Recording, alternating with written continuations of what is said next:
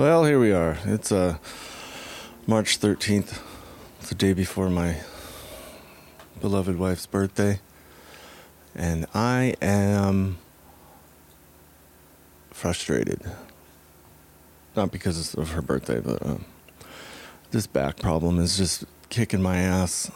Um, I'm trying another medication, and I've tried it the last two nights, and that fucking thing is keeping me awake. It's supposed to help you sleep.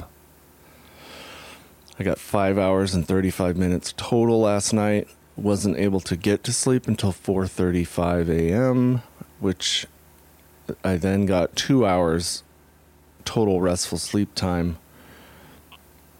and that's complete shit. Uh, the night before, four hours and 35 minutes, 4:40 a.m. falling asleep, two hours and 20 minutes total restful sleep time. So I'm going to go ahead and say that this new medication uh, is shite. So I'm not going to take it tonight.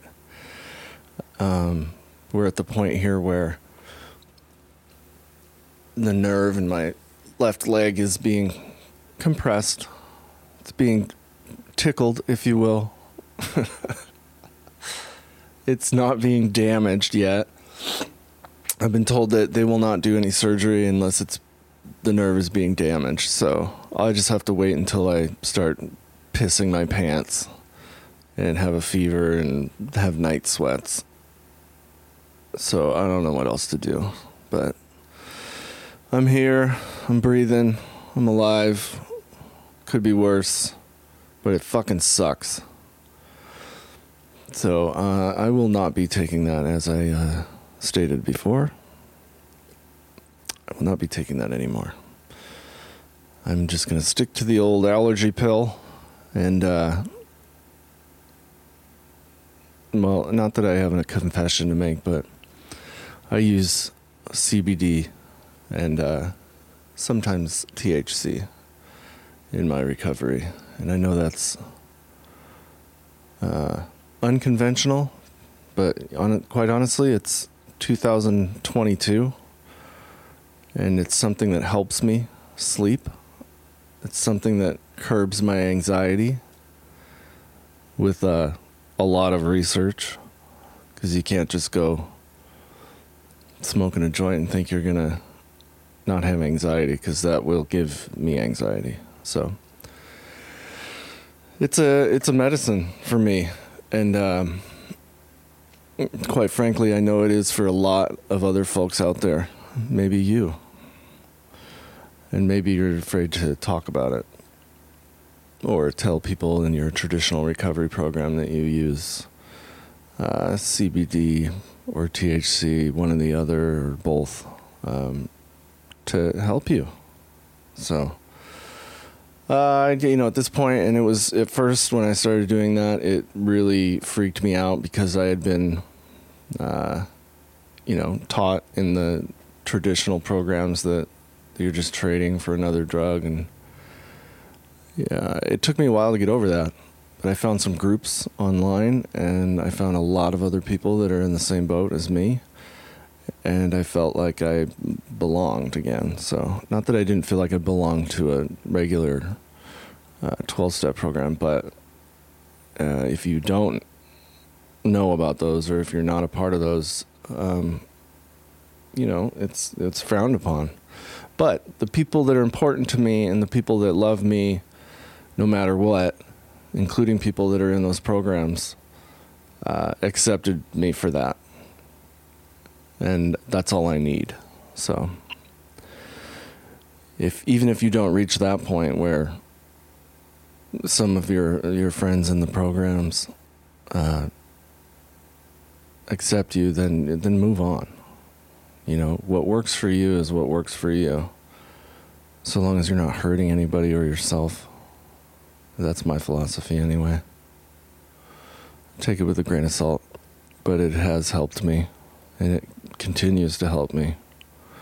But you got to do a lot of research and a lot of trial and error to find the right, uh, uh, I guess, dosage and strain. If you're going the THC route, CBD is usually just kind of just plain CBD, but I encourage you to Google it. Look it up. Also, look up harm reduction. I think it's interesting. It's an interesting uh, concept to uh, use um, something like marijuana to curb alcohol and other drug cravings. Um, yeah, I don't know enough to to give you the intellectual speech on that, but here I am. I'll have eight years off of uh, heroin and methamphetamine this coming April. I think I've been using CBD and uh, cannabis products for shit. It's got to be four years now, three years. I'm not counting. I'm still counting my abstinence from heroin and pills and meth and uh, cocaine, but I'm alive. I'm doing well. I haven't sold all my shit. I haven't committed any crimes. Uh, and still using cannabis. So, living proof, I suppose. Still aware of my self. I'm still grateful. I'm still functioning. I'm still apologetic and aware. There you have it. Not going to get into the Ukraine situation, just that I hope it ends soon, and I hope that their country can overcome this obstacle. And that's all I have to say about that. Mask restrictions are being lifted all over town, all over the country. Not sure how I feel yet, but I went to a uh, soccer match yesterday and I didn't wear a mask. I'm fully vaccinated plus booster, so and I've had Omicron. But uh, not, I don't know if there's any correlation there, but I felt better being out in public, but at the same time, I'm who fucking knows, right? We'll have to see what happens. The usual. Lots of good music stuff happening in my life. Uh, I love my marriage. I love my friends and family. And I'm glad to be here. I did a wedding in Colorado. I photographed a wedding and I just finished I'm uploading these photos so that I can share them with the uh, wedding party. And uh, it's a beautiful thing. So I was grateful to be able to be present and do something like that.